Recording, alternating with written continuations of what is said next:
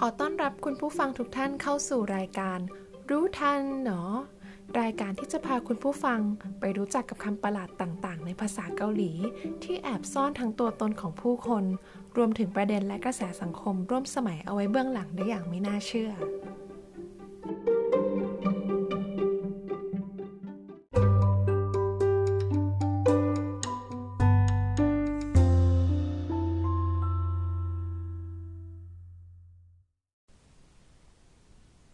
คุณผู้ฟังคะชีวิตช่วงนี้เป็นยังไงกันบ้างคะอืมจริงๆแล้วนี่ไม่ได้เป็นพอดแคสต์เพื่อการปลอบใจหรือว่ามาให้แนวทาง how to การแก้ปัญหาอะไรหรอกนะคะเพียงแต่ว่าคำถามที่เป็นการเกริ่นนำในเอพิโซดนี้นะคะจะนำไปสู่การพาไปรู้จักกับชีวิตความเป็นอยู่ของคนทำงานหรือมนุษย์ออฟฟิศที่เกาหลีกันค่ะชีวิตของพวกเขานะคะผ่านแปดคำย่อนะคะที่บ่งบอกได้ถึงหนึ่งวันวนลูปในชีวิตประจำวันของพวกเขาเลยค่ะเอพิโซดที่แล้วนะคะเราพาไปรู้จักกับคำว่าวอร์เบลยังจำกันได้อยู่ไหมคะวอร์เบลเนี่ยเหมือนจะเป็นการบาลานซ์ชีวิตส่วนของการทำงานกับพาร์ทของชีวิตส่วนตัวเอาไว้นะคะแต่ในเอพิโซดที่แล้วเราก็ได้ชี้ให้เห็นถึงช่องว่างที่ยังเป็นปัญหาว่าขนาดรัฐบาลของเกาหลีใต้เองที่พยายามแก้ไขปัญหาคนบ้างานหรือว่าการแข่งขันในที่ทำงานสูงแบบนี้นะคะด้วยนโยบายการลดชั่วโมงการทำงานก็ยังทำไม่ได้เลยนะคะเนื่องด้วยปัจจัยที่ไม่เอื้อต่างๆรวมถึงบริบทที่ยังไม่สามารถทำให้สังคมเกาหลีโดยเฉพาะสังคมในที่ทำงานกลายเป็นสังคมที่มีความยืดหยุ่นแล้วก็มีวอลเลเบลได้อย่างแท้จริงดังนั้นแปดคำย่อที่จะบ่งบอกถึงชีวิตคนทำงานหนึ่งคนในเกาหลีวันนี้จึงเกิดขึ้นนะคะแล้วก็กลายเป็นเทรนด์ค่ะจะมีคำว่าอะไรที่จะสร้างอิชชูทางสังคมที่ได้ชื่อว่าเป็นสังคมที่มีการแข่งขันกันสูงมากในด้านของการทำงานไปฟังกันเลยค่ะ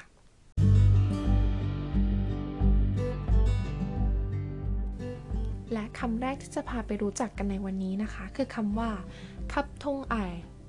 คับทงไอเป็นคำย่อของประโยคเต็มๆที่ว่า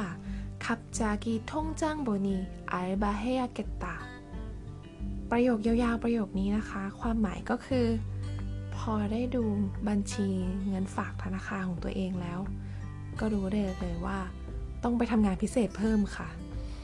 เริ่มคำแรกมาก็เศร้าเลยนะคะแต่ในปีสองพันยี่สิบปีนี้นะคะคำคำนี้ค่ะมีผลต่อสังคมคนวัยทำงานในเมืองใหญ่ๆอย่าง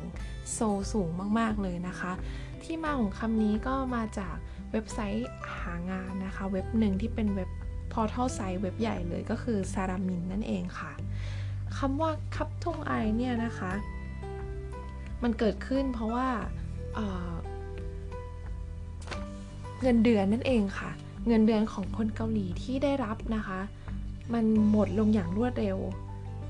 เป็นความคิดที่เกิดขึ้นในคนทำงานที่เห็นว่าเอ่อพอดูพอได้รับเงินเดือนผ่านไปครึ่งเดือนนะคะหลังจากวันที่สิบห้าเนี่ยเงินเดือนเขาก็ร่อยหรอลงเนื่องอาจเนื่องด้วยอาจจะมาจากเอ่อค่าใช้จ่ายในชีวิตประจำวันที่สูงขึ้นรวมไปถึงเงินที่จะต้องเก็บสะสมเพื่อเอานำไปใช้ในเป้าหมายในอนาคตอีกนะคะดังนั้นในคนจำนวนคนทำงานสามคนนะคะสองในสามเงินเดือนพบว่าร่อยหรอลงหลังจากจากวันที่สิบห้าเป็นต้นไปเลยนะคะในเมื่อเงินไม่พออย่างนี้เนี่ยพวกเขาก็เลยเอ่อเป็นเกิดเป็นเทรนด์ขึ้นที่ว่าจะต้องไปทำงานพิเศษนอกเหนือจากงานประจำที่ทำอยู่นั่นเองค่ะฟังดูแล้วก็เป็นชีวิตที่น่าเศร้านะคะแต่มันก็เป็นเทรนด์ที่มันเกิดขึ้นจริงๆนะคะคำที่สองที่จะพาไปรู้จักกันนะคะวันนี้มีทั้งหมดเอ่อเจ็ดคำเลยนะคะเพราะฉะนั้นเราก็จะไปรู้จักกับคำที่สองกันเลยคำที่สองเราจะเน้นไปที่การใช้ชีวิตประจำวันของคนทำงานหนึ่งคนกันบ้างนะคะคำคำนี้คือคำว่าวอรอนชีวอรอนชีนะคะเป็นคำที่เป็นคำย่อคำยืมจากภาษาอังกฤษด้วยเหมือนกันวอมาจาก walk คือหรือ walking นั่นเองค่ะการเดิน บวกกับคำว่า lunch หรือ lunch ที่แปลว่าอาหารมื้อกลางวันนะคะก็ความหมายของคำนี้ก็คือเป็นการเดินไปออกเดินไปออกกำลังกายเพื่อไปรับประทานอาหารกลางวันนั่นเองคำคำนี้นะคะมาจากช่อง channel เกี่ยวกับวิทยาศาสตร์การกีฬาของประเทศทางแถบสแกนดิเนเวียนะคะคำคำว่าวอลอนชีเนี่ยนะคะเป็นคำที่ความหมายมาในเชิงบวกค่ะเพราะว่าการที่ walking lunch หรือว่าการที่เดินออกจากไปจากที่ทำงานเพื่อไปทานอาหารกลางวันแล้วก็ไปเดินเล่นกันสักพักเนี่ยก่อนที่จะเข้าทำงานในตอนบ่ายเนี่ยมันก็เอ่อให้ผลมาทางพิสูจน์แล้วนะคะว่าเอ่อในชีวิตประจำวันที่มันยุ่งเหยิงแสนจะยุ่งเหยิงเนี่ยจริงๆแล้วคนก็ต้องการเวลาพักผ่อนแม้จะเป็นช่วงเวลาสั้นๆนะคะจริงๆวอลเลนชีเนี่ยก็เป็นวอลเบลสักช่วงเวลาสั้นๆในในชีวิตการทำงานหนึ่งวันของคนทำงานได้เหมือนกันเพราะฉะนั้นในช่วงเวลาพักกลางวันเนี่ยการที่ได้ออกไปสูดออกซิเจนหรือว่าได้ไปตากแดดโดนแดดบ้างสักพักหนึ่งนะคะมันก็ถือว่าได้รับประโยชน์ที่ดีในหนึ่งวันทำงานที่เป็นวันที่เขาต้องใช้พลังงานอย่างเต็มที่รวมถึงมีการวิจัยแล้วนะคะว่าการได้ออกไปเดินในช่วงพักกลางวันเนี่ยจะทำให้การกลับมาทำงานในตอนบ่ายเนี่ยได้ประสิทธิภาพมากขึ้นด้วยเพราะฉะนั้นคำที่สองก็คือคำว่า lunch นะคะจริงๆแล้วการออกไปทานข้าวกลางวันข้างนอกมันก็ไม่ได้เออมันก็ไม่ได้แย่แล้วแถมยังสร้างประโยชน์ให้กับเรานะคะแต่ว่าคำต่อไปที่จะพาไปรู้จักกันเนี่ยมันเป็นเทรนด์เหมือนกันค่ะแต่ว่ามันจะเป็นเทรนด์ที่ตรงกันข้ามโดยสิ้นเชิงกับคำที่สองนะคะคำนี้นะคะคือคำว่าเพี้ยนโดจกเพี้ยนโดจกค่ะเป็นคำในเชิงลบนะคะความหมายของคำว่าเพี้ยนโดจกมาจากประโยคเต็มๆที่ว่าจอมชิมโรเพี้ยนในจอมเมซะโทชิรักจินเกอหมอกเนื้อซาดามเดือประโยคยาวๆประโยคนี้ก็คือสำหรับพวกคนที่ไม่ได้ออกไปทำงานข้างนอกเอ้ยไม่ได้ออกไปทานข้าวอาหารกลางวันข้างนอกนะคะแต่ว่าพอใจกับการที่ไปซื้อข้าวกล่องในร้านสะดวกซื้อแล้วมาทานที่โต๊ะหรือว่ามาทานอาหารกลางวันแบบง่ายๆนะคะคำคำนี้ถือว่าเป็นคำที่เป็นจุดเสี่ยงที่สูงคำหนึ่งเลยนะคะในในเทรนด์การทำงานของคนเกาหลีใต้นะคะเพราะว่าการที่ราคาอาหารรวมถึงค่าใช้จ่ายในชีวิตประจำวันของพวกเขาสูงขึ้นเนี่ยมันก็ทำให้การแก้ปัญหาด้วยวิธีการทานข้าวกล่องง่ายๆจากร้านสะดวกซื้อเนี่ยกลายเป็นวิธีที่ได้รับความนิยมอีกวิธีหนึ่งนะคะจริงๆแล้วเนี่ยมีคือโดยทั่วไปเนี่ยราคาของอาหารกลางวันเนี่ยจะอยู่ที่ประมาณ หนึ่งหมื่น วอนหรือราวๆเกือบๆสามร้อยบาทแต่ว่าคนเกาหลีคนทำงานเนี่ยเขาก็ประหยัดลงพยายามประหยัดลงให้เหลือครึ่งหนึ่งนะคะด้วยการใช้เพียง ห้าพัน วอนต่อต่อวันก็คือต่อมื้อกลางวันหนึ่งมื้อเราหรือราวๆประมาณหนึ่งร้อยห้าสิบบาทไทยนะคะแต่ในความเป็นจริงแล้วนะคะเอ่อราคาของข้าวมื้อกลางวันเนี่ยมันไม่ได้ได้ใช้ไม่ได้ใช้ ห้าพัน วอนเป๊ะๆอย่างนั้นทุกวันนะคะเพราะว่ามีแบบสำรวจมานะคะว่าค่าใช้จ่ายในอาหารมื้อกลางวันเนี่ยในปีสองพันสิบห้าเนี่ยค่าค่าอาหารใช้จ่ายเฉลี่ยอยู่ที่ หกพันห้าร้อยหกสิบหก วอนคือมันเกินจาก ห้าพัน วอนไปแล้วก็ในปีสองพันสิบเก้าเนี่ยจาก หกพันห้าร้อย เนี่ยมันลดลงมาเหลือ หกพันหนึ่งร้อย คือเป็นราคาที่พยายามจะลดลงแล้วนะคะเอ่อเหตุผลของการที่จะต้องลดค่าใช้จ่ายการเซฟเอ่อค่าใช้จ่ายนี้เนี่ยไม่ได้เป็นเหตุผลเดียวเท่านั้นนะคะแต่ยังเป็นการเซฟเวลาของคนที่ต้องรีบทำงานแล้วก็เป็นคนที่ต้องใช้เวลาอย่างคุ้มค่าที่มีอยู่ในหนึ่งวันนั้นด้วยนะคะเพราะฉะนั้นไม่เพียงแต่วอลอนชีอย่างเดียวที่เป็นเทรนด์นะคะคำว่าเพี้ยนโดจกหรือคนที่ใช้ชีวิตตรงข้ามกับคนที่ออกไปกินข้าวข้างนอกแต่เป็นคนที่แบบออกไปซื้อข้าวกล่องเพื่อมากินที่ทำงานเนี่ย ก็เป็นเทรนด์หรือว่าเป็นลักษณะการทานอาหารกลางวันแบบหนึ่งเหมือนกันนะคะสองคำนี้ก็เลยกลายเป็นเทรนด์ของเกาหลีนะคะคำต่อไปที่จะพูดถึงนะคะคือคำว่าเซรันดอถึกเซรันดอถึกนะคะคำนี้ออกเสียงยากนิดนึงเพราะว่าเป็นการยืมคำภาษาอังกฤษมาย่ออีกแล้วค่ะเซรันดอถึกมาจากคำว่า Saramin นะคะ Saramin บวกกับคำว่า student นะคะก็เลยกลายเป็นเซรันดอถึกนะคะคำนี้นะคะคือความหมายก็คือคนทำงานที่เรียนหนังสือไปด้วยไม่ได้หมายความว่าเรียนไปด้วยทำงานไปด้วยนะคะ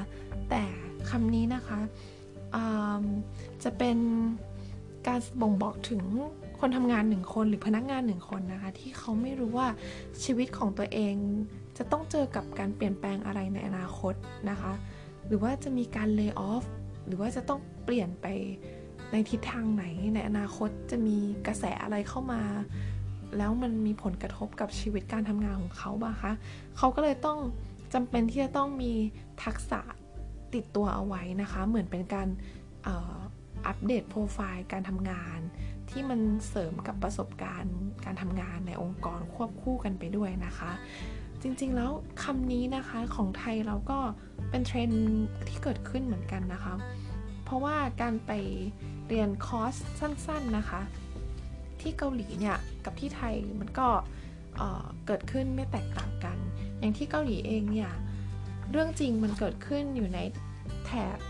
เอ่อ เขาเรียกว่าเป็นพื้นที่ในเขตจงโนนะคะเขตจงโนเนี่ยจะมีเอ่อ ออฟฟิศของของบริษัทต่างๆอยู่เยอะนะคะรวมไปถึงสถาบันการสอนที่ไปตั้งอยู่ในพื้นที่นั้นนะคะเพื่อที่จะได้สอนเอ่อคนทำงานในช่วงเวลาสั้นๆอย่างเช่นเวลาพักกลางวันด้วยนะคะเอ่อเป็นการสอนให้คนทำงานเนี่ยได้มีสกิลทักษะพิเศษที่มันนอกเหนือจากทักษะที่พวกเขาได้รับปริญญามาแล้วนะคะเช่นภาษาที่สามหรือการวิเคราะห์เชิงสถิติหรือแม้กระทั่งเป็นเรื่องของโซเชียลเวลแฟร์หรือว่าเป็นเรื่องของการอัปเดตสถานการณ์ในในเทคโนโลยี disruptive ประมาณนี้นะคะซึ่งมันก็ไม่ต่างอะไรกันกับเทรนด์ของประเทศไทยเลยที่เราจะเห็นคนไปเรียนคอร์สสั้นๆอย่างเช่น data analysis หรือว่า design thinking ประมาณนี้นะคะเพื่อที่จะมาเสริมโปรไฟล์ของเราเองเพราะว่าเราก็ไม่รู้ว่าในอนาคตเนี่ยมันจะเกิดอะไรขึ้นแล้วเราจำเป็นต้องมีสกิลอะไรเพื่อเสริมอัปเดตประสบการณ์ของเราเอาไว้นะคะคำต่อไปที่จะพูดถึงนะคะคือคำว่าเทวจุนแสงเทวจุนแสงนะคะมาจากการย่อของคำว่าเทซาชุยบจุนบีแสงจริงๆคำนี้ถือว่าเป็นคำที่ฟังแล้วก็ขมขื่นไม่แพ้กับคำแรกที่นำเสนอไปที่จะต้องไปทำงานพิเศษเพื่อเพราะว่าเงินไม่พอใช้นะคะคำว่าเทจุนแสงเนี่ยคำนี้มันเกิดจากการที่คนหนึ่งคนนะคะคนทำงานหนึ่งคนเนี่ยเกิดความรู้สึกอืมไม่พอใจกับงานที่ทำแล้วก็ยังไม่รู้สึกถึงการประสบความสำเร็จในชีวิตโดยเฉพาะชีวิตการทำงานนะคะ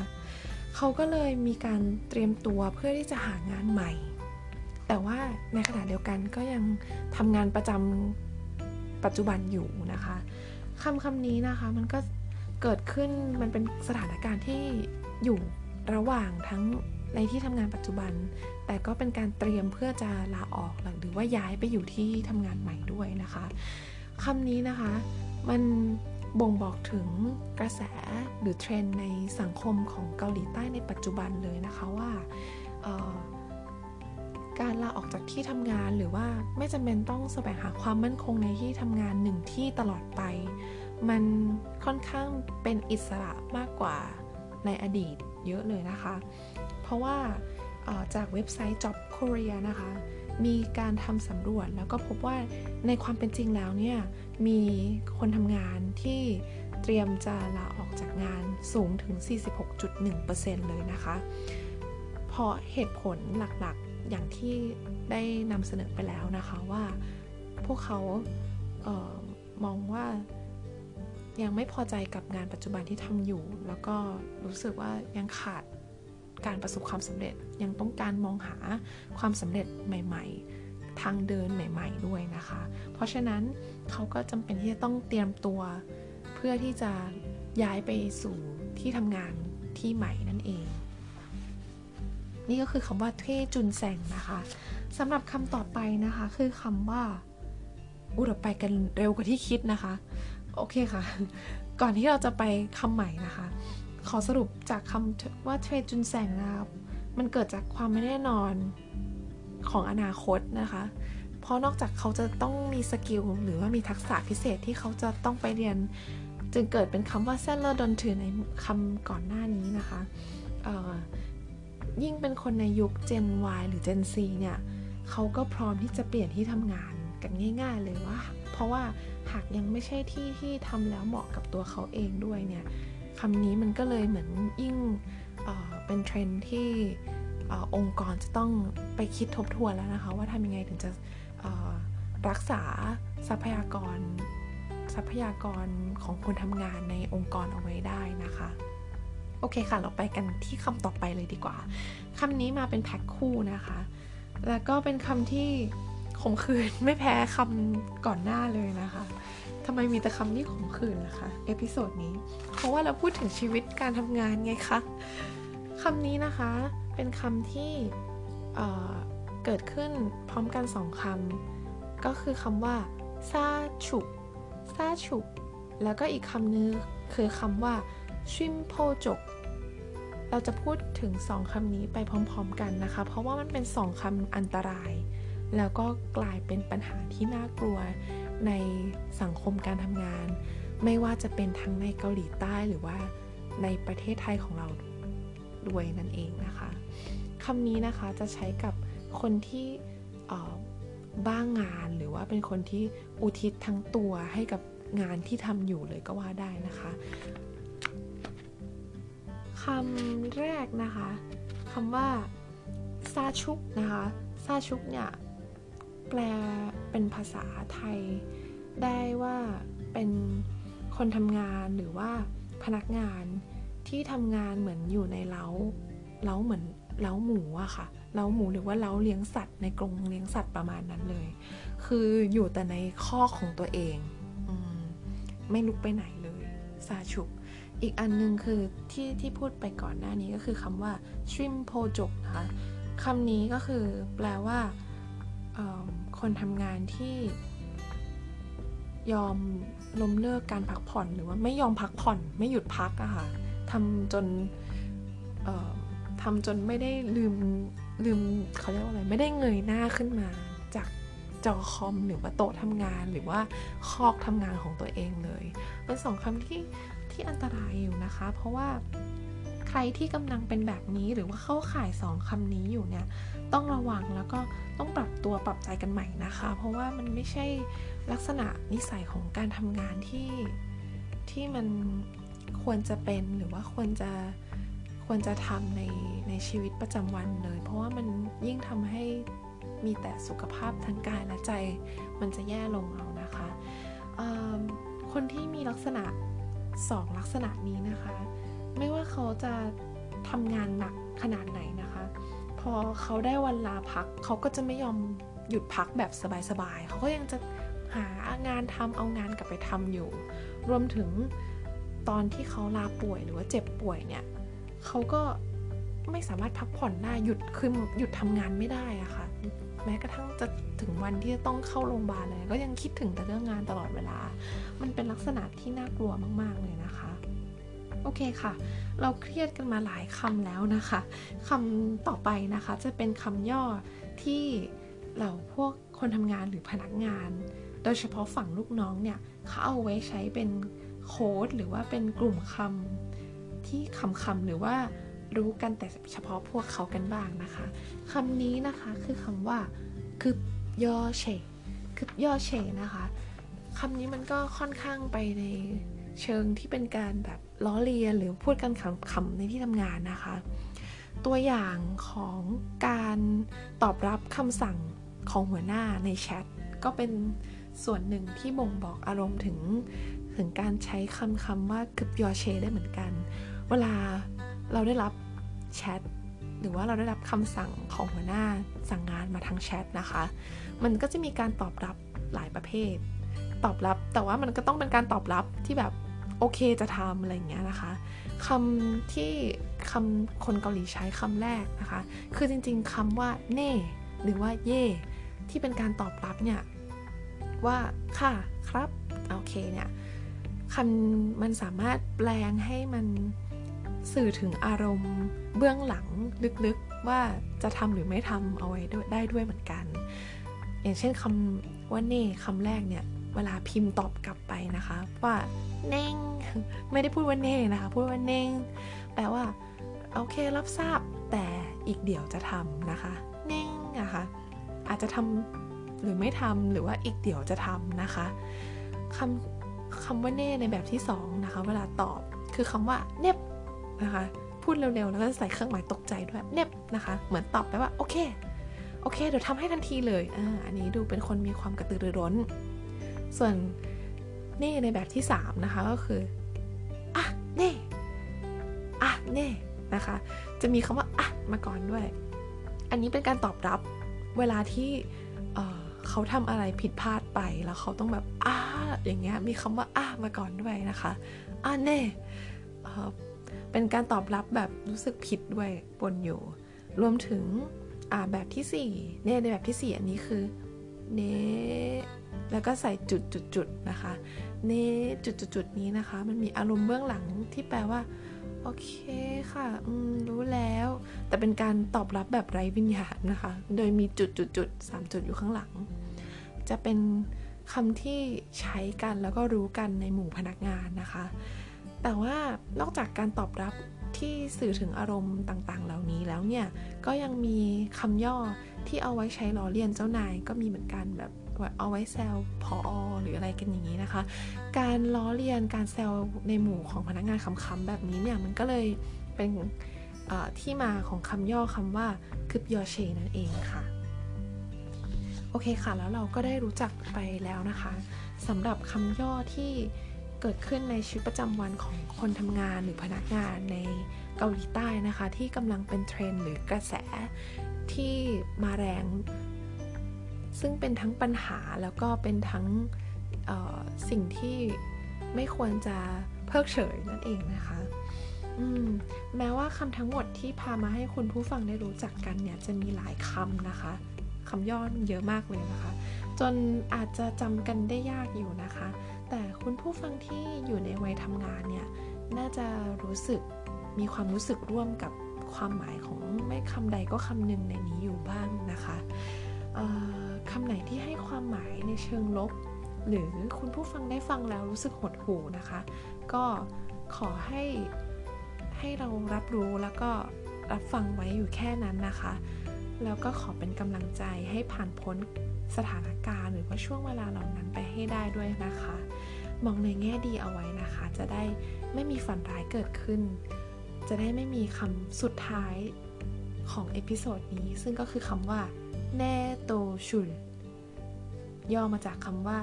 แนโตชุลกึนหรือความหมายก็คือพรุ่งนี้ต้องไปทำงานอีกแล้วนั่นเองค่ะและสำหรับเอพิโซดนี้นะคะที่เป็นการรวบรวมคำย่อของหนึ่งวันในชีวิตประจำวันของคนทำงานในเกาหลีใต้ก็ขอจบลงแต่เพียงเท่านี้นะคะ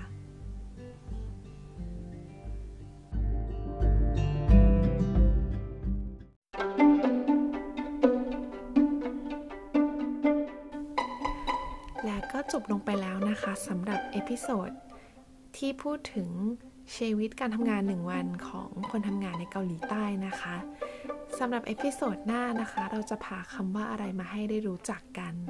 ต้องติดตามต่อนะคะในรายการรู้ทันหนอรายการที่จะพาคุณผู้ฟังไปรู้จักกับคำประหลาดต่างๆในภาษาเกาหลีที่แอบซ่อนทั้งตัวตนของผู้คนรวมถึงประเด็นและกระแสสังคมร่วมสมัยเอาไว้เบื้องหลังได้อย่างไม่น่าเชื่อโปรดติดตามตอนต่อไปสำหรับวันนี้สวัสดีค่ะ